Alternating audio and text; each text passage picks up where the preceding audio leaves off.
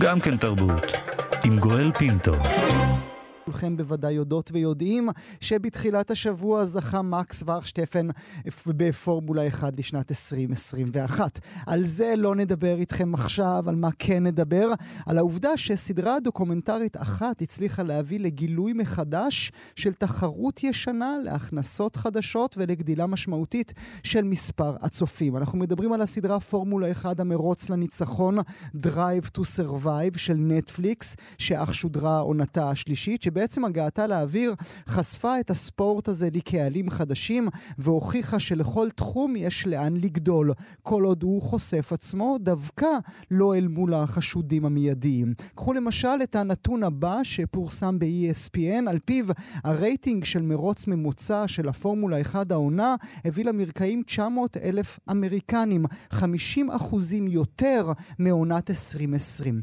נדבר טלוויזיה, נדבר ספורט, נדבר על החיבור של השניים. נמצא איתי עכשיו אמיתי פוקמן, עורך בכיר בכאן תרבות וחובב פורמולה. שלום אמיתי, ברוך הבא לתוכנית. בוקר טוב גואל. מי היה מאמין שתוכנית תיעודית תשנה ספורט שלם? כן, בעצם ההיסטוריה, בואו נעשה רגע איזה מורה נבוכים קצת בשביל להבין איך הגענו לכאן.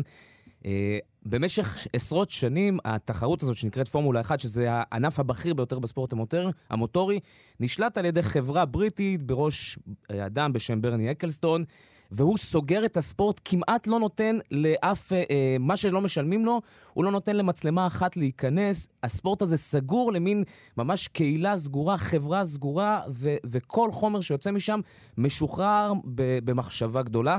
ואז בשנת 2016 החברה של ברני אקלסטון מוכרת את זכויות הפורמולה אחת לחברה אמריקאית שנקראת ליברטי מדיה, והיא מחליטה לעשות בדיוק מה שעשה ברני, אבל הפוך. בדיוק, כן.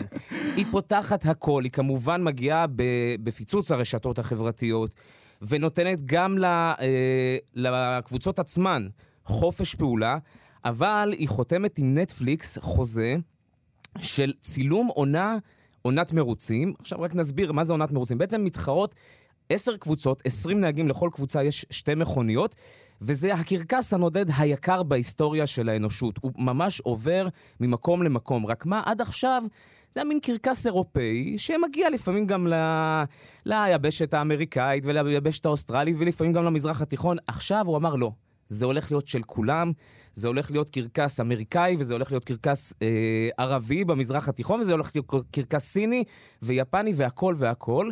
ואם אפשר אני חיפשתי אתמול איזה מושג מסביר מה קרה פה, אז לקחתי מושג שמגיע מהאקדמיה, וזה באמת מהפך פרדיגמטי. בשנות ה-90 יצא ספר שנקרא קדחת המגרש של ניק הורנבי, שניסה להסביר למי שלא חובב ספורט מה מרגיש אוהד כדורגל. והוא עשה את זה.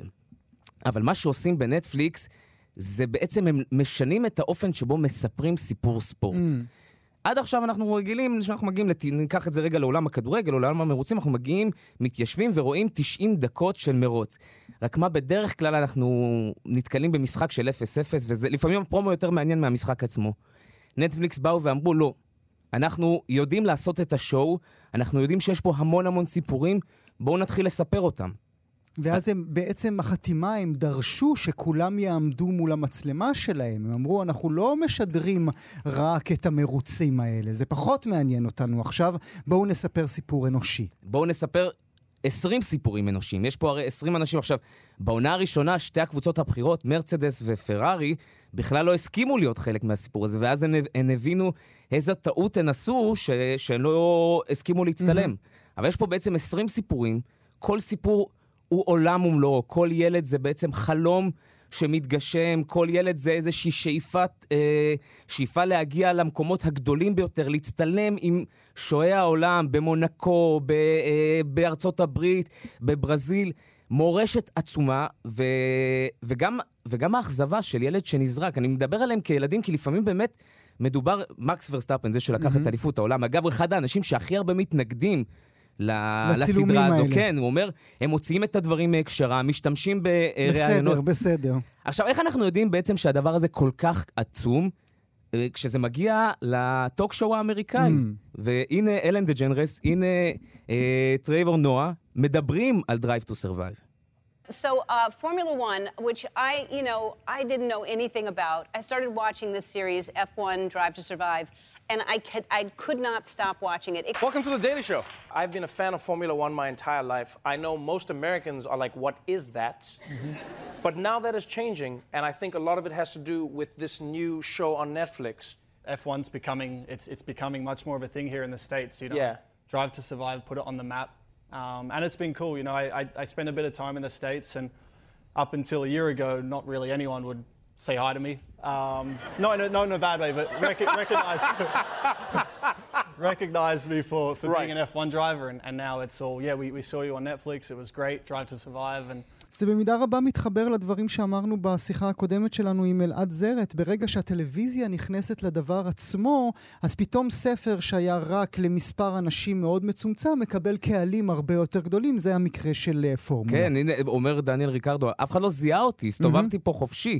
היום אני לא יכול, כולם אומרים לי שלום. כן, טלוויזיה ועוד נטפליקס. אבל באמת נטפליקס עלו פה על שיטה שלדעתי זו רק ההתחלה.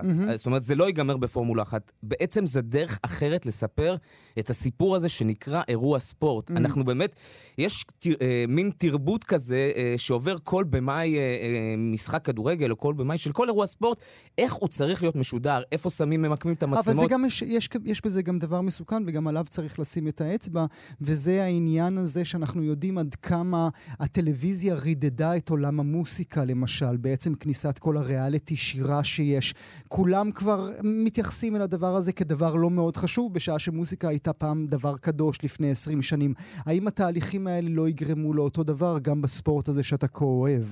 זה קורה עכשיו, אבל אני חושב שזה מין תהליך טבעי. אתה קולט את זה בקהילות, אתה קורא את זה ברשתות, אתה גם מדבר שיש קהל חדש שנחשף, הרי 900,000 צופים אמריקאים למרוץ, עלייה של 50%, זה אומר שיש המון אנשים שהם שואלים עכשיו הרבה שאלות, ואז כמובן מגיעה התנסות של ותיקי הקהילה, של עכשיו אתם רק באים, אבל זה טוב, וזה בעיקר טוב, כמו שאמרת בהתחלה, לחשוף קהל חדש. כי עד עכשיו כל דרך הייתה בעצם לבוא ולספר את הסיפור מהצד שלנו, של חובבי הספורט, כל ספורט באשר הוא.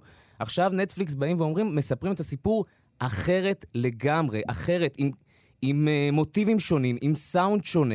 זאת אומרת, זה לא רק כבר הצליל של הכדור או הצליל של המכונית, זה צליל של ממש של קולנוע, של איך דרך אחרת מספרים סיפור, ועם הקליף הנגרס הידועים של נטפליקס, זה באמת מהפך פרדיגמטי. הקליפהנגר של הישארו עימנו. כן. ואין, פשוט אי אפשר אמיתי להתווכח עם הנתונים, כאשר יש עלייה של 50% בצופים, ויש הכנסות גדולות יותר, צריך שוב לדבר על כוחה של הטלוויזיה.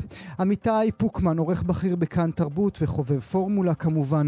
תודה שהיית איתי הבוקר. תודה. גם כן תרבות. ראשון עד רביעי בין 9 ל-11. רק בכאן תרבות.